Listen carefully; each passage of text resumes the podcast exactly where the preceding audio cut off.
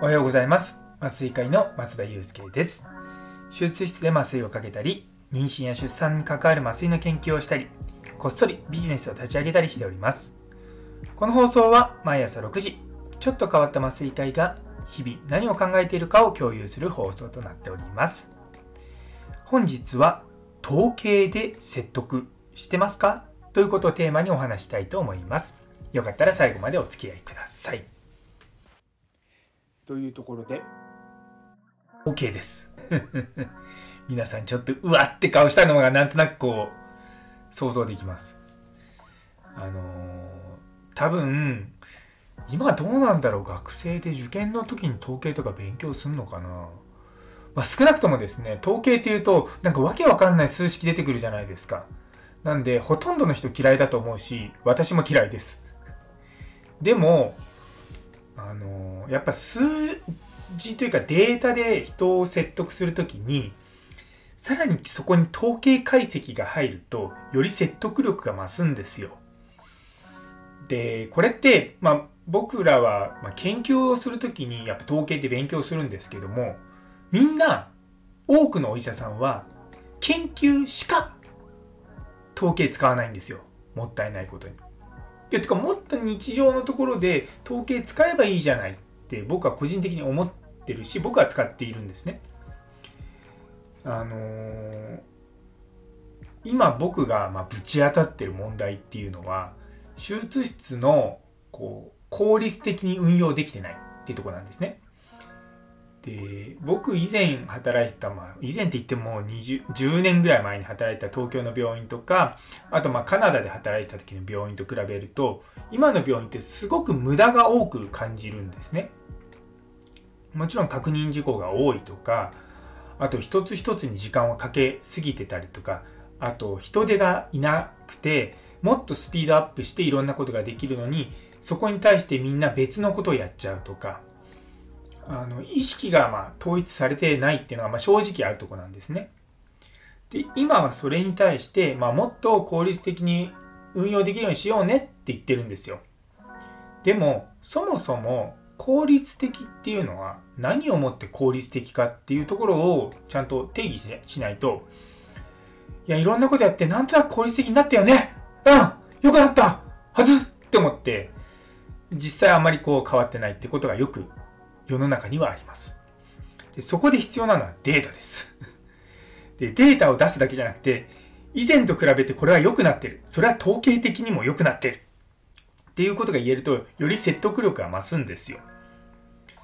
で私が今見ているのは、その手術室の中で患者さんが入ってから手術が始まるまでで、手術のはじ終わってから手術が終わってから患者さんが手術室を出るまでで、そこの中の時間で、その手術時間以外に関わっている時間っていうのがどれぐらいあるかっていうのと、まあ、それの適切なこうゴールを定めるってところなんですよね。でちょっと言ってるとなんかよくわかんないかもしれないんですけど僕は言って何だって思うんですけど、あの手術が始まってまず麻酔がかけ終わるんですよ。で麻酔がかけ終わってから手術の、の、まあ、準備をしてで手術が始まるんですね。でだから言ってみれば、患者さんが手術室に入ってから手術が始まるまでっていうのは、まあ、小いちじかんあるんですよ。でその小いちじかんの中に、じゃあ麻酔がかかり終わるまでの時間と麻酔がかかり終わった後の時間っていうのの割合っていうのを考えているんですね。で今は全部のとりあえずいちがつからくがつまでのデータを見て、そこで分かったのが、入室してから麻酔がかかるまでの時間がだいたいじゅうさんぷんで、そこから手術が始まるまでがにじゅうよんぷんぐらいっていうのがデータとして出てるんですね。で、ただ麻酔の方法に関しても、その麻酔をかけるまでに時間がかかる麻酔もあれば、あの麻酔をかけてから麻酔が全部かかり終わりましたっていうか、麻酔の準備が終わりましたっていうところに時間かかるものもあったりとか、まあ、いろいろなんですよ。でもそのいろいろをある程度こう分類して、で例えばその全身麻酔だけで行う手術であれば、手術室に入ってから患者さんの麻酔がかかって、の麻酔が、あの、なんだ、しっかり麻酔がかかりましたっていう段階までにじゅっぷんとか、そういったターゲット決める必要があるんですね。ただそのターゲットがもしも実際に測定して普段よんじゅっぷんかかってますって言ったのをいきなりにじゅっぷんにしますっていうのはそれは現実的に難しいんですよ。なのでそのために今データを見るんですね。で、今のデータから見ると何分ぐらいが適切かなっていうふうに考えられるんですよ。それはデータをこう眺めるっていう作業なんですけども、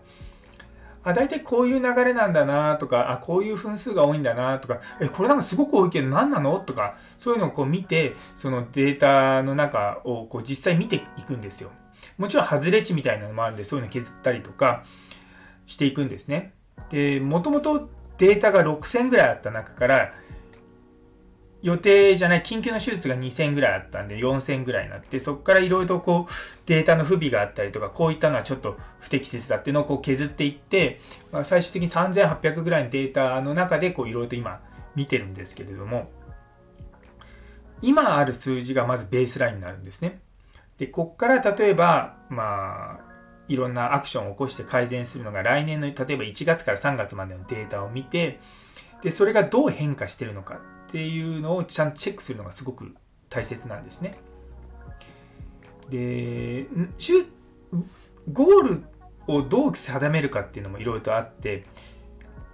頑張ってやり遂げるゴールでもそれはうまくいったりうまくいかなかったりするゴールと、あとほぼほぼ確実にうまくいくゴールって、このに段階 で, で設定しないとなかなか改善ってうまくいかないと僕は思ってるんですね。っていうのも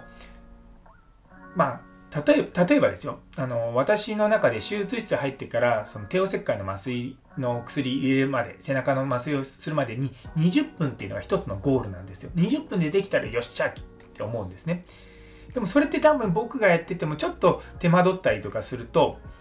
あのー、にじゅっぷん超えちゃうんですよ。だからそのにじゅっぷんのゴールっていうのは ななじゅうごパーセント で到達したい。だから、よんぶんのさんでうまくいきたいゴールなんですね。まあ、場合によってはろく割でもいいですよ。ろくじゅってん、だから、ろくじゅっパーセント でうまくいくような、ちょっとチャレンジングな部分でもいいと思うんですよね。で、一方、やっぱり手術室入ってから麻酔かかるまで、その倍のよんじゅっぷんかかるのは長いよねって思うんですよね。で、そうなるのは、せめて、そうならないようにする。だから、きゅうじゅうごパーセント がよんじゅっぷん以内に麻酔がかかるっていうふうにするのは、まあ、ボトムラインとして大事なゴールなんですよ。むしろだからそれよんじゅっぷん超えたのはなんで超えたのかっていうところをちゃんと原因を突き詰めなきゃいけないんですよね。で、例えばよんじゅう、逆にそのにじゅっぷんでうまくいったときは、なんでこの、こういう人はにじゅっぷんで、どういう症例はにじゅっぷんでできるのかっていうのをこう見ていくんですよ。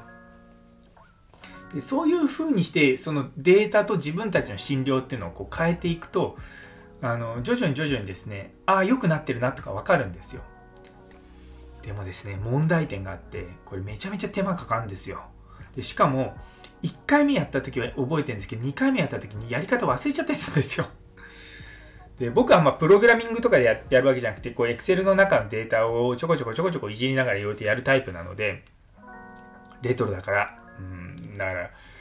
どうしようかなとは思うんですけども、でもちゃんとそういったゴールを見据えて、そのの指標となるものを追ってやっていくってすごく大事なんですね。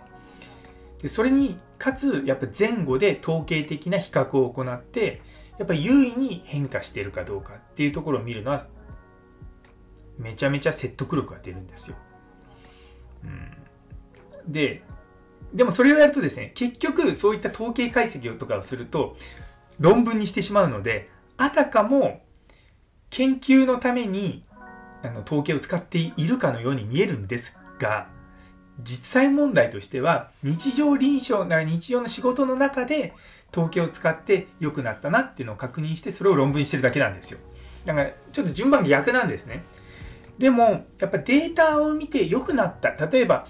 平均さっき言ったあの麻酔がかかり終わればにじゅっぷんの時間がじゅうはっぷんになりました、にふんも短くなった、ね、じゅっパーセント も短くなりましたっていうのが、ちゃんとそれが単なる偶然かどうかっていうのは検証しなきゃいけないんですよね。あとは検証すると同時に、例えばそのにじゅっぷんをじゅうはっぷんに確かに統計的に優位に短くなりましたっでもその 2, にふんを削るのにすっごくなんかみんな焦ってたりとかエネルギーをすごい使うと。でやっぱいやにじゅっぷんじゃダメかなって思うこともあるんですよね。でやっぱりそこのバランスって重要なんです。だってにふんが例えばにふんが大事なにふんであればいいんですけども、予定の手術の中のにふんって、まあ、他のところで相殺できちゃうんですよ。ごふんはちょっとやっぱり優位に違うなと思うけれども、にふんだったらいいんじゃないかなって思うんですよね。やっぱそういったところのその差の意味合いとかそういったこともしっかりと統計的にやっていくっていうのは、まあ僕は大事だと思うんですよね。だからそんな、なんかその Excel で や, やれる範囲の統計で僕はいいと思ってるんですね。ただやっぱそういったことを結局その難しくてやらないとかじゃなく、やっぱ普段からこうデータを眺めながら、まずじゃあ平均値出して標準偏差出してで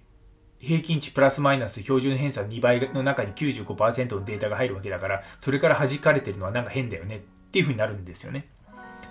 そうだ、そういう風にこう見ながらやっぱやっていくってすごく、まあ、ある意味大事なんですよ。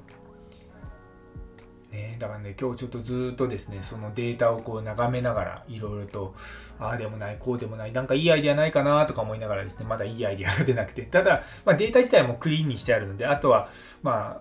いくつか改善とかのところポイントをやって、あのー、統計やろうかなというふうに思っております。なのでやっぱこ